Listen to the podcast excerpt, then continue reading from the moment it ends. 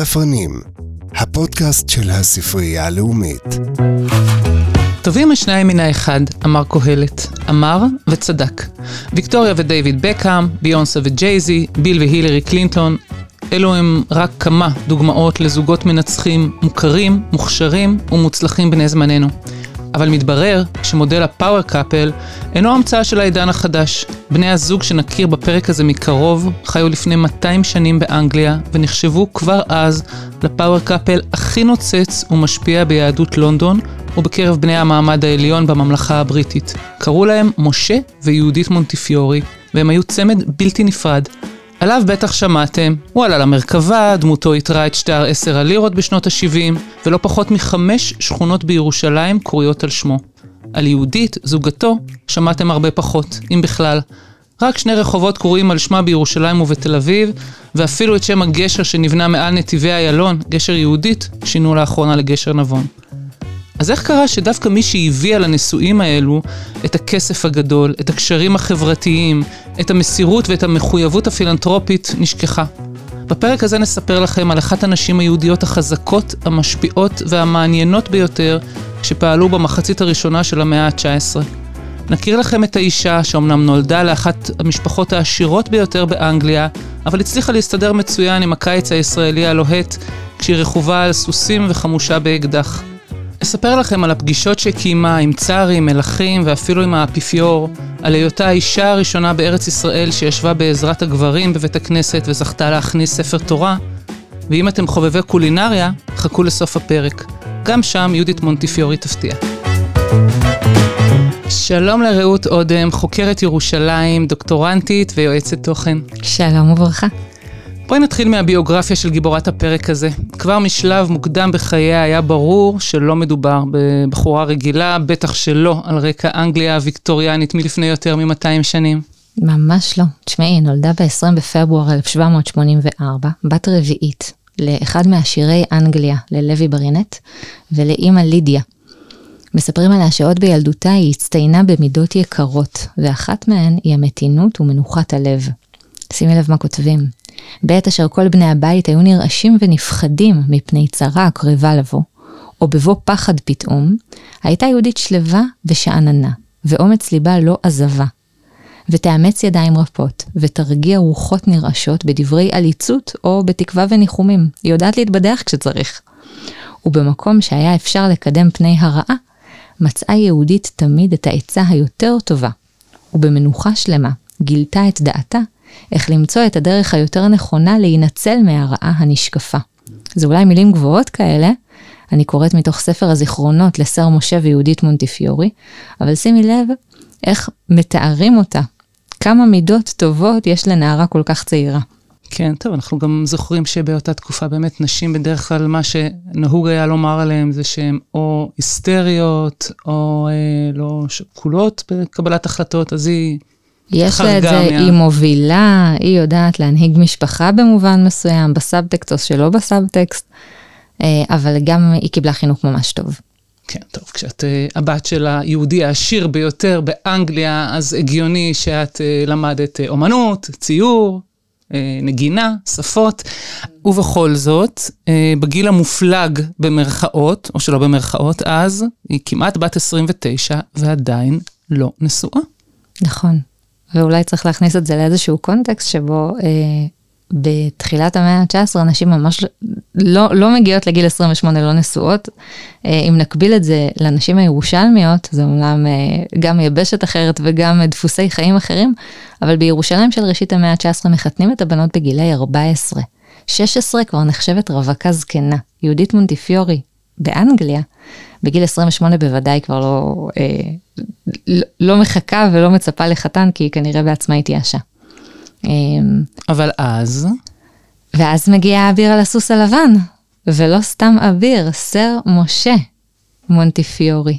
מונטיפיורי מאונט פלאואר, נכון? זה תרגום כזה. אה, הוא מגיע מאיטליה, ממשפחה איטלקית, אל אנגליה. אה, ומאיזושהי סיבה שאנחנו לא יודעים עליה, הם מתחתנים. בוא נזכיר רק אה, שכנראה הייתה לה איזושהי נכות קלה, נכון? כן. ברגל, mm-hmm. ושהיא נחשבה, שוב, לאולי דעתנית מדי, ויכול להיות שזה ככה משהו שקצת עיכב לה את הנישואים, עד כדי כך שאבא שלה, בצוואה שלו, אה, הכניס אותה באיזה מין אה, סאבטקסט למטה, שהיא כנראה תישאר רווקה כל החיים. יש מצב כזה. זאת אומרת, על הנכות אנחנו יודעים בוודאות שהייתה איזושהי נכות. אה, ולגבי האופי, תראי, בסוף אנחנו קוראים מספר הזיכרונות לכבודם, אז ברור שהם צריכים לכתוב את הכל מאוד מאוד יפה. אה, אז להגיד על האופי אנחנו לא יודעים. מה אנחנו כן יודעים? שבאמת לא החסירו מחינוכה שום דבר. היא דיברה צרפתית ואיטלקית, וידעה אפילו עברית. תפילות מציינים שהיא ידעה בעל פה, פרשות שבוע. אמ, אפשר רק לקוות ש, שבאמת אה, זה לא מה שעיכב את, את השידוך, אולי באמת רק הנכות. שימי לב שגם יש פה אה, נישואין בין שתי עדות. נכון. משה מונטיפיורי שהוא ספרדי ויהודית, מונטיפ... ויהודית כהן, שהיא אשכנזייה, זה גם לא מאוד מקובל באותה התקופה. והם יכול... גם מגיעים מרקע שונה, זאת אומרת, היא מגיעה מבית כמו שציינו, ממשפחה שנחשבת למשפחה העשירה ביותר. מונטיפיורי אז מגיע ממשפחה ממעמד פחות או יותר בינוני, גם מבחינת ההשכלה שלו, הוא סיים ללמוד, נדמה לי בגיל 12 הוא נאלץ לצאת לפרנס, yeah. נכון? והיא מגיעה... יש, יש פערים, מה שנקרא, לטובתה. יש פערים, אבל תשמעי, איכשהו זה עובד להם ממש ממש טוב. ברמה כזאת, שביום ל' בסיוון, בשנת 1812, בא מונטיפיורי בברית הנישואין עם יהודית. והיום הזה, כותבים שהוא היה היום היקר והנכבד מאוד בעיני מונטיפיורי, כל ימי חייו. זה מעניין, כי בתחילת הנישואין זה נורא קל להגיד שיש פרפרים, אבל פה, עד סוף ימיו, הוא הוקיר את, את יום הנישואין שלהן. בכל פעולה חשובה, כך כותבים, אשר פעל ועשה מונטיפיורי לטובת הכלל או הפרט, בכל מעשה טוב ומעשה צדקה, התכוון מונטיפיורי תמיד לקבוע את התחלת המעשה והמפעל ביום הזיכרון לחתונתו. יפה, הוא הפך את יום הנישואים שלו ליום המזל העסקי שלו, נכון? כאילו היום היינו אומרים לחתום אה, חוזה שכירות לדירה, לקנות מכונית, משהו ביום הנישואים, שזה יום המזל, שזה... שזה גם יופי של דרך לא לשכוח את היום הזה. נכון. אני חייבת להקריא לך משהו שהוא כותב 32 שנים אחרי החתונה. זה באמת פזם מטורף. היום חלפו ל"ב שנים למן היום אשר זיכני אל שדי אלוהי ישראל בטובו הגדול לתת לי את יהודית היקרה לאישה.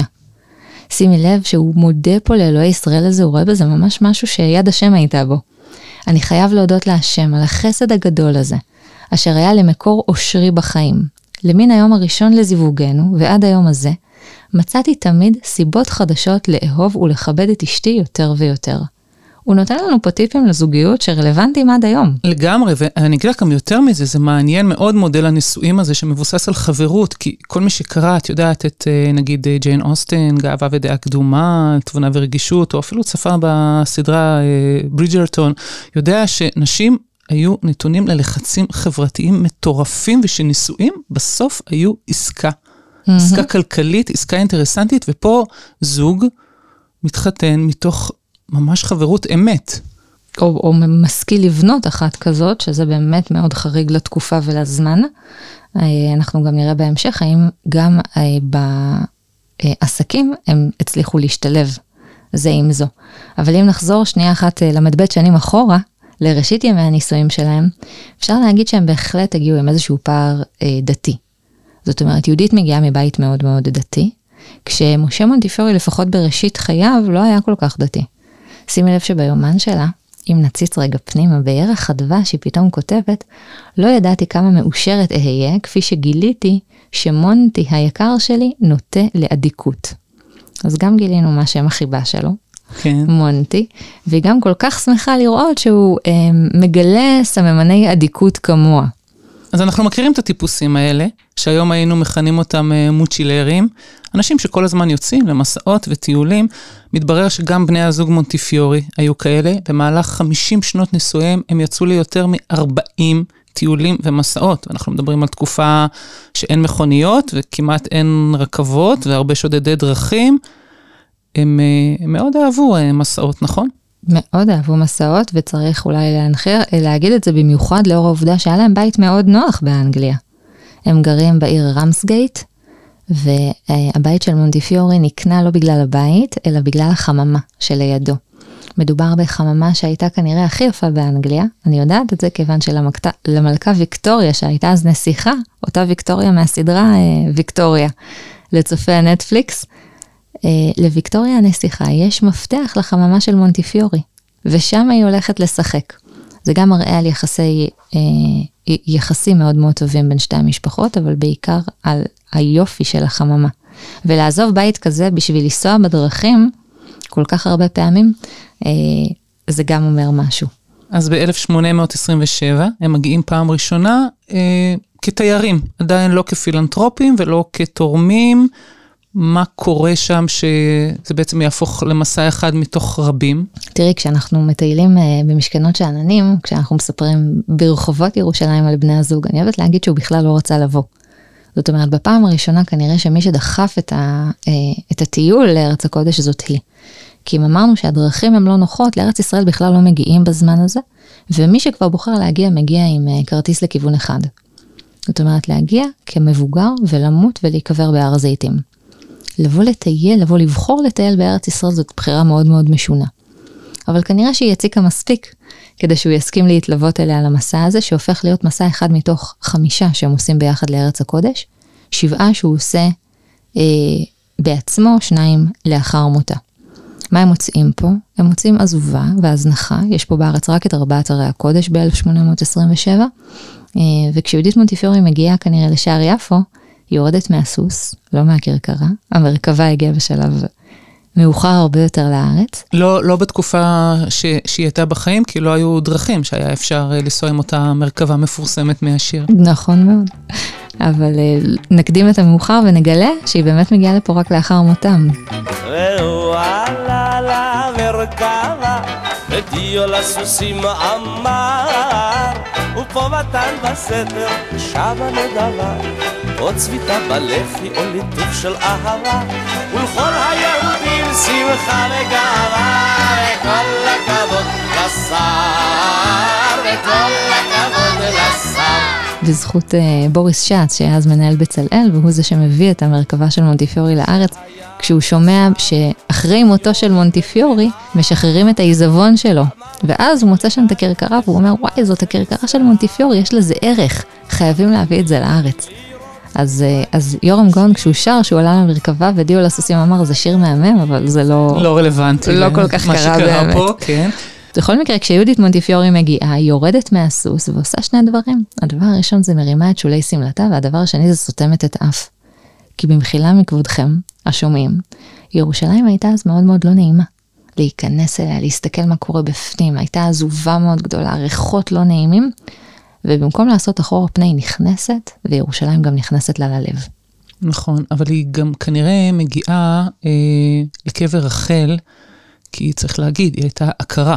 לא היו לה mm-hmm. ילדים, וקבר רחל הופך להיות משהו מאוד אה, משמעותי לאורך כל החיים שלה. נכון, היא מאוד מזדהה עם הדמות של רחל אימנו כהכרה. אני מניחה שבביקור הראשון אולי עוד חשבה שיש לה איזה סיכוי, אבל מביקור לביקור היא הבינה שהיא באמת אה, הולכת והופכת להיות דומה לרחל. בטח למי שמתחתנת בגיל מבוגר במאה ה-19. והחיבור שלה לרחל ילווה אותה עד מותה, כשהיא גם מקפידה לבקר בקבר רחל, היא גם מבקשת לשפץ את קבר רחל.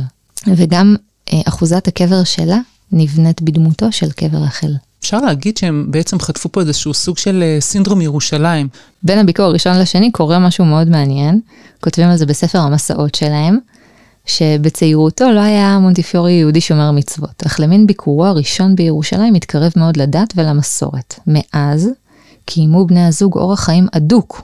הוא הקפיד לקחת עמו שוחט למסעותיו בעולם כדי שיוכל לספק בשר כשר, ולאירועים ונשפים אליהם מוזמן עם שועי עולם, נהג להביא מזון וכלים משלו. זאת אומרת שהביקור השני בירושלים כבר הופך להיות הרבה יותר משודרג מבחינה קולינרית. אה, היינו אולי שמחות להצטרף אליו. אני רוצה רגע להתעכב על הביקור השני שלהם בארץ ישראל בקיץ 1838. זה ביקור שהתקיים בעיצומה של מגפת החולרה, והם מגיעים אחרי חודשים רבים בשיא החום. אומנם הכסף המזומן שהם אה, מביאים איתם ממש מציל אנשים מחרפת אה, רעב, אבל זה מסע מאוד לא פשוט. שניהם היו חולים, נדמה לי שגם המשרתת האישית שלה mm-hmm. מתה בסיום המסע הזה. אבל מה קורה בו? מה קורה במסע השני? הם פתאום מגלים את הכוח שלהם. גם יהודית מאוד נהנית מהמסע הזה ברמת הטבע. הם מטיילים בכל מיני אזורים, הם מגיעים ליד נתניה, והיא מתפייטת ומספרת איך הכרמל כזה, אה, הכל נראה כל כך טוב. שימי לב שאת סיפרת על, על המגפה אה, הקשה, ובואי נראה איך, בואי נראה מה היא כותבת על אותו מסע, ואותה מגפה, ואותו קושי פיזי מאוד גדול. בשעה השישית הגענו אל הכיכר הטוב והנחמד אשר השתרע עד הכרמל. השדות אשר בסוף הכיכר הזה, והכפר אום חאלד וצאן ובקר אשר ראו שם, ובארות מלאות מים מתוקים, אשר הופיעו לעינינו בעת שאור הירח אשר יקר, יצא מבין העננים, והוציא את קווי אורו בסביבותינו. כל אלה נראה בעינינו כמחזה יקר, אשר המשורר והצייר התבוננו עליהם בעין פקוחה. ושם פרסנו את אוהלינו ללון בלילה. אחותי, אין דרכים, יש מגפה שמשתוללת, ואת ליד נתניה, בואי. ובכל זאת היא מתארת את הכל במין התפייטות כזאת, כאילו היא מינימום בשוויץ. באמת היה לה סינדרום. אה, כן, כנראה. אנחנו יודעים שבכלל הם הקימו, הם לא נכנסו לתוך הערים בגלל המגפה, ואז הם הקימו פשוט אה, מתחם של אוהלים, כל פעם אה, מחוץ לערים, באמת בשבילו להידבק, וגם דיברנו על שודדי דרכים, היא נושאת אקדח, היא צריכה לשמור על עצמה, אה, רוכבת על סוסים, על פרדות, אה, זה לא בדיוק מה שהיא אה, גדלה ועשתה כל חייה כנערת תפנוקים. ממש מה, לא. מהמעמד העליון. נכון, ובאמת במסע הזה הם פוגשים, יש להם הזדמנות אה, לתת הרבה מאוד עזרה לאנשי הארץ כולה. יהודי שפרעם פונים אליהם בבקשה לעזרה, פונים לשניהם, אה, וגם בצפת הם מקיימים איזשהו מפגש, שאפילו מצאת תמונה שלו, נכון? נכון, יש עדות מעניינת שגם מוכיחה שוב שתמונה אחת שווה אלף מילים, זה ציור שמתאר את אה, חלוקת הכספים שלהם לנזקקים, ובציור רואים שורה של יהודים בלבוש ארץ ישראלי של פעם, בתור לקבל אה, כסף, צדקה, ומאחורי השולחן את משה, שמסתכל עליהם, ולצידו את יהודית, שהמבט שלה מופנה אל עבר ערימת הכסף המזומן שעל השולחן. ובעצם מה שמשתקף מהציור הזה, זה שבעצם היא, היא זאת שבתכלס אה, מפקחת על אה, חלוקת הכסף. את יודעת שזה מזכיר לי משהו שכתבו עליה דווקא בצעירותה. היא נדרשה לנהל את בית ההורים באיזשהו שלב, וכתוב שבהגיע תורה להנהיג את עסקי משק הבית בבית אביה, הקפידה לרשום בדיוק בספר החשבונות גם את ההוצאה הקטנה שבקטנות. וכשם שידה הייתה פתוחה לרווחה לכל עני ונצרך הדורש עזרתה, כן קפצה את ידה מהוציא אף פרוטה אחת שלא לצורך. היא ילדה תפנוקים, אבל יש לה חוש עסקי מפותח כנראה. מחושבת, עם שתי רגליים על הקרקע, מאוד אה, ככה עם איזשהו סנטר פנימי כזה, ומאוד תכליתית. כן, ו- ואולי התמונה הזאת שסיפרת עליה באמת מראה כמה הם היו שותפים עסקיים. ולא רק חברים טובים, והיא לא רק נלוותה אליו למסעות, אלא באמת היא יושבת ביחד איתו, הם מחלקים את הכסף ביחד. כשיהודי שפרעם פונים, הם פונים לשניהם. זאת אומרת, הם מנהלים את ה... הם, אני מניחה שגם היהודים בארץ ידעו שבסופו של דבר, מהצד שלה, יש כל מיני קשרי נישואים עם משפחת רוטשילד, mm-hmm. כך שבסופו של דבר... אה, שווה uh, להם. שווה להם, כן. הכסף שהם מביאים הוא כסף שבסופו של דבר הגיע לא מעט בזכות הצד המשפחתי שלה, ולא שלו. אמ, ובעיתונות של אותה תקופה, בעיתונות העברית, יודעים מאוד אה, להעריך את הפילנטרופיה ואת חלוקת הכספים הבאמת אה, מאוד מאוד משמעותית הזאת. אה, בואי נקרא משהו מעיתון המגיד, נקרא ממש שני בתים ממנו, אבל מאוד אה, מפרגן ומאוד אופייני לסיקור אה, של הביקורים שלהם ושל הפילנטרופי שלהם בארץ ישראל, וככה זה הולך. שיר לשר משה מונטיפיורי ורעייתו. פיזרת הון אין קץ, זרע צדקה זרעת, הן תאכל מפרי העץ אשר בחיים לך נתת. העץ הזה אף אם יזקין, מגשם נדבות עוד יציץ פריו. אשריך משה ויהודית אשת חיל, אשריכם שוחרי טוב, חסד ואמת יומם וליל, מטייכם יישאו כגפן פוריה. ברכות שמיים לראשך, יהודית עטרה, ממגד שמיים, מטל נפש, זכה וברא. אשר ברך את משה, כשמש עת ינטו צלליה, עוד תפיץ אורה ומרפא בכנפיה. תשמעי, זה לא טריוויאלי, אנחנו מדברים על לפני 200 שנה, לפרגן לאישה במידה שווה כמו לבעלה. ויותר מזה, קהילת ירושלים מקבלת אותם בזרועות פתוחות, שבאמת עד היום אפשר להרים על זה גבה. אנחנו מדברים על תקופה שבה תקנות ירושלים לא מאפשרות לנשים לעשות הרבה. תקנות ירושלים הן התקנות, אה, הקודקס ההתנהגותי, שמחייב את חברי הקהילה. ובתקופה הזאת, תקנות ירושלים מבקשות מנשים שלא לצאת לבד אל השוק, אלא רק יחד עם גבר, הן חייבות להיות עטופות כמובן, והן אפילו לא מבקרות בבתי כנסת. נשים מגיעות לבית כנסת רק מעל גיל 40 ורק בראש השנה ויום הכיפורים, מה שנקרא ימים נוראים. זאת אומרת, אין להן גישה ישירה אל הקודש. יהודית מונטיפיורי שמקבלת כאלה שירי הלל אמ, בעיתונות, מקבלת את אותו הכבוד גם בתוך הקהילה על ידי אנשי הקהילה בבתי כנסת. היא כותבת ביומן שלה שהם מבקרים בשישה בתי כנסת, ספרדים ואשכנזים. זאת אומרת שאי אפשר להגיד שיש עדה שהתנערה מהם, כולם רצו להסתופף בצילם, כי הם באמת ידעו שזה שווה להם, אבל הם גם עשו להם את הכבוד המגיע להם, במה שיהודית מונטיפיורי מחשיבה ככבוד גדול. באחד מהם היא כותבת, ניתנה, באחד מבתי הכנסת, ניתנה לי הזכות להדליק ארבע מנורות לפני המזבח ולהניח פעמונים על ספר התורה. אמ, מה זה המזבח שהיא מתכוונת אליו? אז כנראה שזה באמת או ארון הקודש או הבימה. אבל זה שמכניסים אותה לתוך עזרת הגברים ומאפשרים לה את הנוכחות הזאת שלא התאפשרה לאף אישה בירושלים באותה תקופה, מלמד באמת אולי על הכרת הטוב של הקהילה הירושלמית כלפי בני הזוג הזה. עוד היא כותבת שנשות ירושלים מגיעות אליי במיוחד בבקשת עזרה וצדקה. הן מפצירות בי לעמוד בראש מוסד צדקה. זה זמן שבו נשים ירושלמיות, למרות התקנות, מתחילות להתאגד בכל מיני אגודות ולהקים ארגוני עזרה וחסד. אה, על חלקם אנחנו עוד נשמע בהמשך, כמו בית החולים עזרת נשים שהוקם על ידי אה, אה, כמה נשים ירושלמיות ומוסדות אחרים. והן אומרות לה, בואי, אנחנו רוצות אותך איתנו, היא, היא מעדיפה את השיטה הרגילה. זאת אומרת, אם דיברנו ככה מסביב, אז בני הזוג מונטיפיורי עושים פילנטרופיה, אבל לכיוון אחד, הם מגיעים כדי לתת כסף.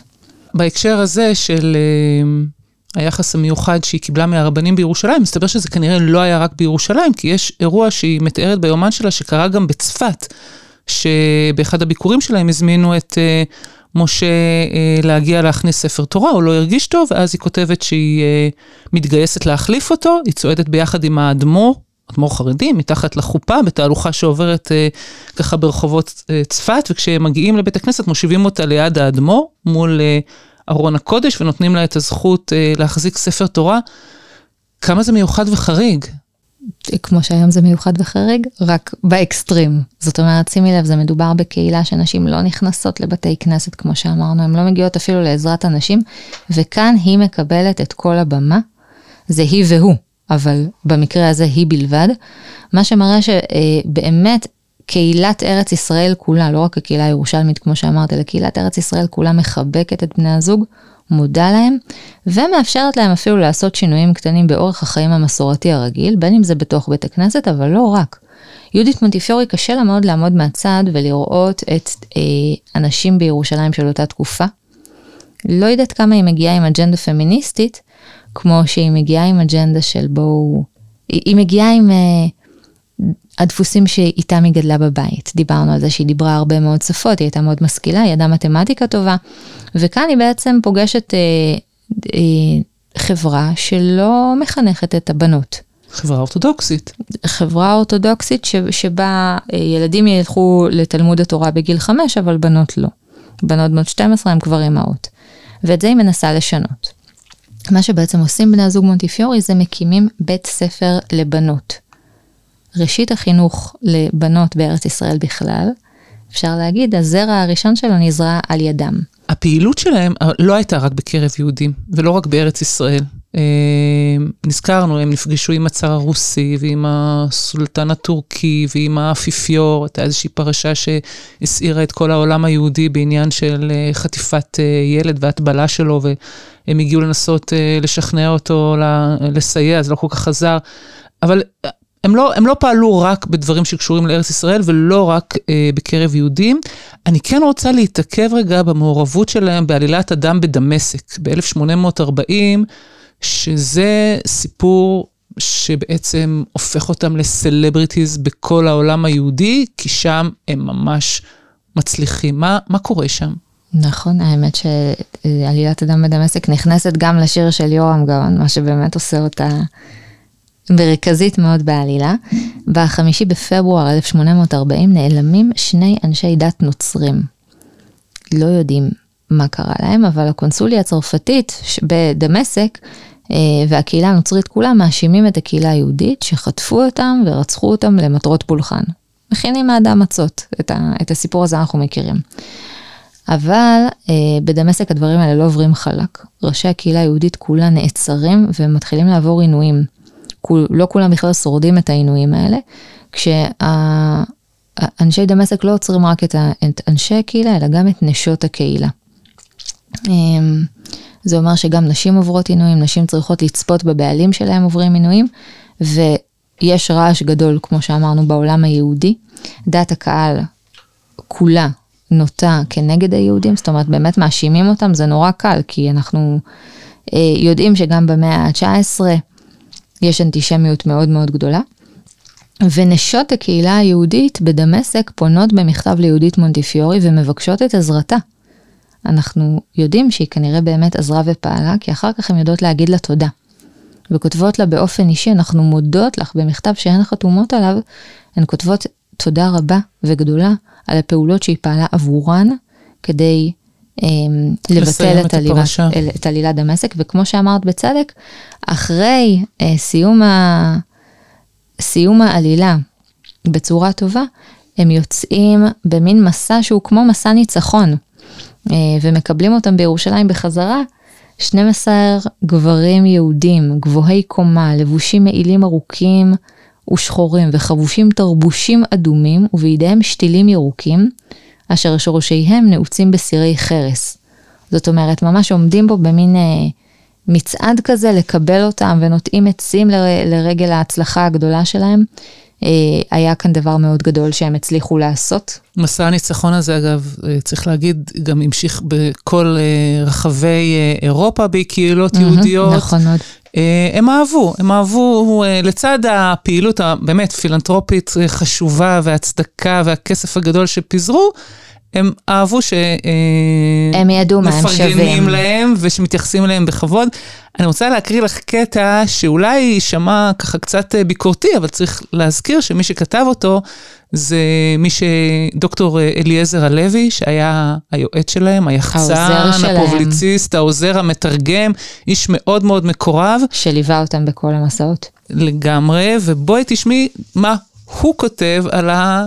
גם על התכונה הזאת של הזוג אה, מונטיפיורי. Mm-hmm. שר העיר בחברון בא לבקר את מונטיפיורי ויביא איתו מנחה ארבע צאן. מונטיפיורי ורעייתו נתנו לו לחכות מחוץ לאוהל, עד אם כלו לאכול את ארוחת הבוקר, ואחר יצאו אליו. אבל לא קיבלו מנחתו, כי קצפו עליו יען אשר לא קידם פניהם בכבוד הראוי להם, בבואם חברונה. עשה רעה כי עשה מדחה וביקש מהם סליחה ומחילה וירבה להתנצל, ויאמר כי חטאת ראשי הקהילה היא, אשר לא קדמו להודיעו את דבר בו האורחים הנכבדים. אז העיר לו מונטיפיורי את פניו ויקבל מנחתו. מונטיפיורי שאל את השר אם יוכל להביאם אל מערת המכפלה, אבל לא יכל להציל מפיו תשובה ברורה. ממחרת היום ההוא בא שר העיר עוד הפעם להתנצל על אשר לא יצא לקדם פניהם, וגם הבטיחם ללכת איתם אל מערת המכפלה. יש פה דרמה. יש פה זוג שמאוד מודע לכוח שלו, להשפעה שלו, ו... ובא ואומר, אה, תכבדו אותי בצורה שמתאימה לי. וזה מביא אותי קצת גם לביקורת. צריך להגיד ביושר שיש היום לא מעט היסטוריונים שרואים את הפעילות הפילנטרופית שלהם בעין אה, ביקורתית. בסופו של דבר הם נותנים כסף, מה שאומר שהם נותנים דגים ולא חכות, כמו שאוהבים להגיד היום בארגון פעמונים.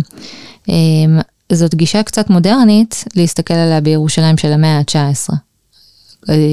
אה, זו תקופה שבה אנשי ירושלים רגילים לשיטת החלוקה. כסף שמגיע מיהדות העולם ומתחלק בצורה שווה יותר או שווה פחות בין אנשי ירושלים. אה, כשהתמה שמובילה את השיטה הזאת היא שותפות הגורל. כולם, לא כל יהדות העולם יכולה לגור בירושלים, אבל אנחנו, אנשי ירושלים, זכאים, מגיע לנו לקבל uh, מכם את העזרה הזאת, כי אנחנו כאן בשביל כולם. מין אחד בשביל כולם, כולם בשביל אחד. מהצד השני, באמצע המאה ה-19 מגיע לירושלים רבי דוד בן שמעון, רצוף דבש, שמנהיג את העדה המרוקאית, והוא באמת יהיה הראשון, או בין הראשונים, שאומרים, אנחנו לא יכולים רק לתת דגים, אנחנו צריכים לתת חכות, ללמוד מקצועות אה, ולשדל את אנשי ירושלים לעשייה. וכאן באמת המחקר המודרני יבוא ויגיד למה הם לא היו ראשונים. הם היו ראשונים בהרבה דברים, הם הראשונים להביא את הרפואה לירושלים באמצעות רוקח שהם מתעקשים לשלוח למרות שאנשי ירושלים אומרים להם לא, תהילים זה בסדר. הם מתעקשים לפתוח מוסד חינוכי למרות שכולם אומרים להם לא, אנחנו לא צריכים את זה. הם אפילו מתעקשים לבנות שכונה מחוץ לחומות, ושימי לב שבשכונה, מה הם uh, מתעקשים לבנות חוץ מבתים? את תחנת הקמח. מי אמור להפעיל את תחנת הקמח הזאת? מי שמפעיל אותה זה זאב וולפנזון, זה יהודי, זאת אומרת, הם לא מצפים שהקהילה הערבית תפרנס אותם, הם מצפים מיהודי ירושלים להתפרנס, מצד שני זה תהליך שלוקח המון המון המון זמן.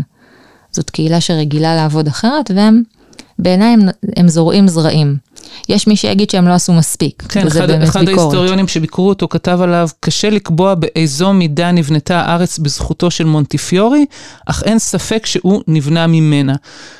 זו האשמה לא קלה, כי בעצם עיקר הביקורת היום אומרת שהם לא מספיק עודדו יצרנות, עבודה, חקלאות, תעשייה, ולראיה, באמת רוב המפעלים שהם הקימו, אם זה בית הדפוס, אם זה אה, בית הספר, אם זה החוות החקלאיות בצפון וביפו, לא יחזיקו מעמד. אני רוצה להציע אולי הסתכלות אחרת, שכמו שאמרתי, מה שלא היה לפני, וכן היה אחרי, אם באמצע היה ניסיון שלא צלח, הוא, הוא ההתחלה. וכשמגיעים לפה אנשי העלייה הראשונה, ב-1887, הם מוצאים בירושלים כבר שבע שכונות של יהודים שיצאו מהחומות. אבל אף אחד לא רצה לצאת מהחומות ב-1860. ואלמלא בני הזוג מונטיפיורי ש... שהתעקשו לא סתם, הם לא... הם בונים שכונה ו... שעומדת ריקה. מי היום שמע על מישהו שבונה נדל"ן כדי שיעמוד ריק? הם מוציאים מכספם ומממונם ומתנגחים עם אנשי ירושלים ראש בראש, כדי שדברים יקרו. כשמגיעים אנשי העלייה הראשונה וכבר יש טיפה שכונות מחוץ לחומות, אז פתאום החלוציות מתחילה. היא לא מתחילה שם, היא מתחילה בעבודות הקטנות, הקטנות, הקטנות. אמ, אומרים שבע יפול צדיק וקם. אני חושבת שרבים מהניסיונות שלהם, גם אלה שלא צלחו, סייעו לירושלים ובהתאמה לארץ כולה, לצמוח ולהתפתח בהמשך. ואם הם לא היו מתחילים, אז זה באמת היה יותר קשה להמשיך. תשמעי, אנחנו כאן כבר הרבה דקות, ונהיינו קצת רעבות. את מדברת על הספר שיצא כן. ב-1846. טוב, זה, זה באמת uh, סיפור uh, uh, מטורף, כי הספר הזה שנקרא המדריך היהודי, מידע שימושי לבישול יהודי ומודרני, זה בעצם ספר הבישול הכשר הראשון אי פעם. Mm-hmm, נכון, שנמצא כאן בספרייה הלאומית, ושהמחברת שלו היא עלומה. זאת אומרת, במהדורות הראשונות אנחנו לא יודעים מי כתב אותו, אבל היום המחקר מייחס אותו ליהודית מונטיפיורי, ואפילו יצאו עותקים שחתומים תחת השם שלה, ליידי אה, יהודית כהן מונטיפיורי, שבו היא מחזיקה את שני השמות, שם המשפחה מבית אבא ושם המשפחה שלה לאחר נישואיה, שזה גם... אה, בהתחשב בעובדה שהתואר ליידי ניתן למעט מאוד נשים יהודיות באותה תקופה מצד אחד, ושבספר יש כל מיני הצעות למתכונים מארץ ישראל, מפלסטינה, אז זה לא היה כל כך קשה לעשות את האחד ועוד אחד ולהבין שהיא עומדת מאחורי זה. מה, מה יש בספר הזה באמת? מה יש בספר באמת? באמת? אז בואי נפתח אותו ונראה שהמחברת ממליצה לנו להקפיד על פשטות בלבוש. היא כותבת שידיים עדינות הן סימן לאלגנטיות ועידון, שיש להעריך את השפעת הדיאטה על האור. היא כבר מאותתת לנו מהמאה ה-19. ועוד היא אומרת בחוכמתה, הפנים והגוף הם האינדיקציה של הנפש. אז זה חלק מהדברים שיש, אולי באמת כדאי לקרוא אותו. הוא מחולק לשניים, נכון? יש פה חלק אחד של מתכונים יהודים שאפשר uh, להכין על פי כל מיני כללי כשרות, מאכלים מספרד, הולנד, גרמניה. אה, אבל אין בו כמויות ומידות, אגב, שזה קצת בעייתי, איך אה, משתמשים בו. היא אומרת לפי העין. לפי העין, מה שנקרא, ויש שם גם איזושהי עצה אה, שאני מאוד אוהבת, שהיא כותבת שעדיף לא, לא לשים את כל התבלינים ולא את כל התבלינים בתבשיל עצמו, אלא לתת לאנשים להוסיף בעצמם. היא כותבת, אל תוסיפו קטשופ וכל מיני דברים כאלה מלוכים, כי כל אחד והטעם שלו. החלק השני מוקדש לטיפוח. ושם היא כותבת לנו uh, שיש להקפיד על פשטות בלבוש. היא אומרת, ידיים עדינות הן סימן לאלגנטיות ועידון.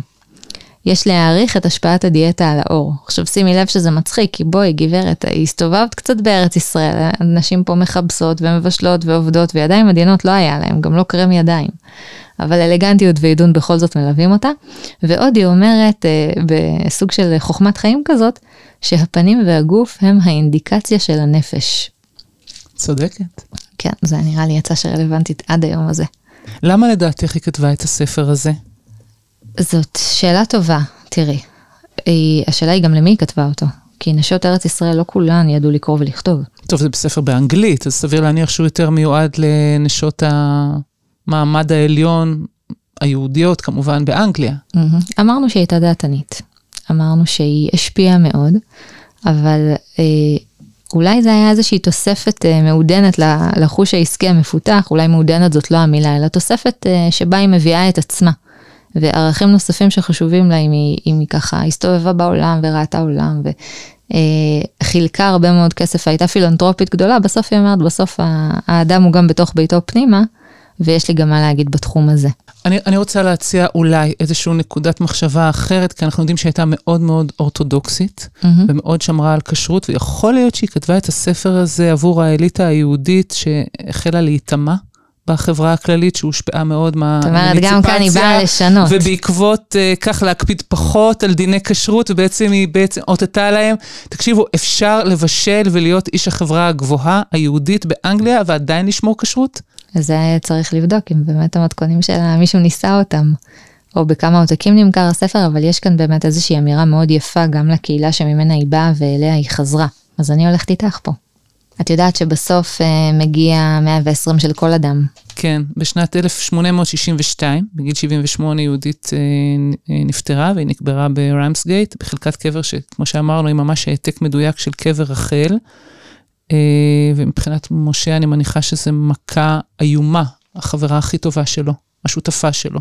זה מכה מאוד קשה, זה גם קורה רגע אחרי חתונת הכסף שלהם, שהם ציינו אותה בכתיבת ספר תורה.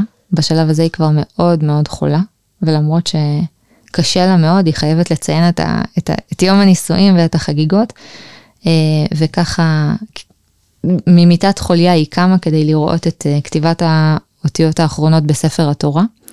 חודש או חודשיים אחר כך היא באמת כבר, אה, כבר הולכת לעולמה. מונטיפיורי כותב עליה שהיא נשאה את מכאוביה באורך רוח כמלאך השם. אמ, בערב ראש השנה הוא, הוא מגיע מבית הכנסת, הוא מברך אותה, היא כבר במיטה, היא חולה מאוד, וגם היא, כותבים לנו בעיתון, שמה את ידיה על ראשו לברכו. והיא אומרת לו, עכשיו תלך לחדר האוכל, תעשה קידוש, אה, זאת אומרת, תן לסדר הטבעי להימשך, אבל אה, כותבים לנו בפיוטיות מסוימת שרגע אחרי שהוא מסיים את הקידוש, בא הרופא להודיע לו כי בא הקץ.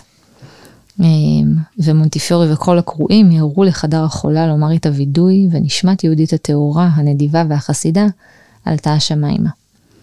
עושים לה כבוד מאוד גדול גם בפטירתה, מביאים את הגופה שלה לרמסגייט, היא נקברת שם.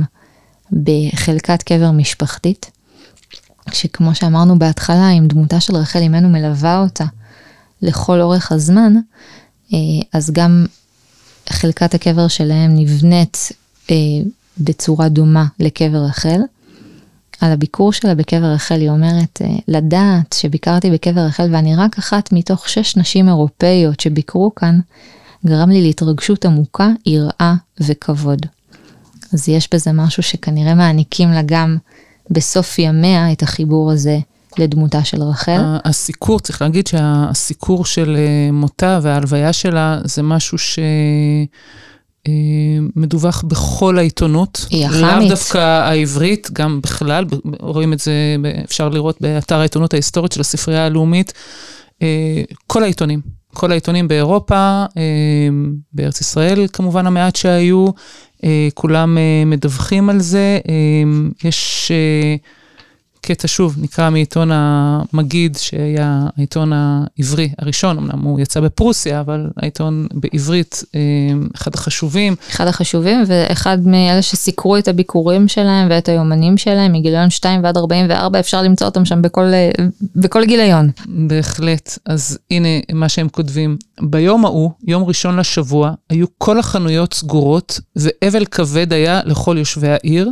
הכוונה ללונדון, גם בבתי התפילות לנוצרים הזכירו הכמרים בדרשותיהם את שם היקרה לטובה ולברכה. מי יוכל לספור ולכנות את מידותיה היקרות והנעלות, ועל כולנה יראת השם, הייתה הנזר על תכונותיה. גברה על כל אחיותיה בשמירת מצוות ופיקודי השם, כמצווה ובמסורה לנו. דבר לא נהדר. עבדה את השם בשמחה וטוב. ידה הייתה פתוחה לכל שואל, ולעמה ישראל הייתה אם נאמנה. ולמרות כל מה שאנחנו מדברות כאן, אה, זכרו של בעלה מאפיל עליה, על מורשתה. איך ייתכן שהצלע הכל כך משמעותית בזוג הזה אה, נשכחה לאורך השנים? זה קטע כי הוא גם מאוד אה, עושה הכל כדי שזה לא יקרה. זאת אומרת, מבחינתו, מיום שהיא נפטרה, הוא, הוא כותב ב, ביומנים שלו, כל הזמן אני מנסה לחשוב מה היא הייתה אומרת לי לעשות. הוא פועל מתוקפה, מתוקפה ומכוחה. Uh, הוא מקים לזכרה בית מדרש, והוא מקים קופת עזרה לנערות ונערים uh, בירושלים. והקרן היא קרן מזכרת משה ויהודית. מצד שני, את השיר כתבו עליו. ושירים, אנחנו יודעים, הם משמרי ההיסטוריה הטובים ביותר שלנו.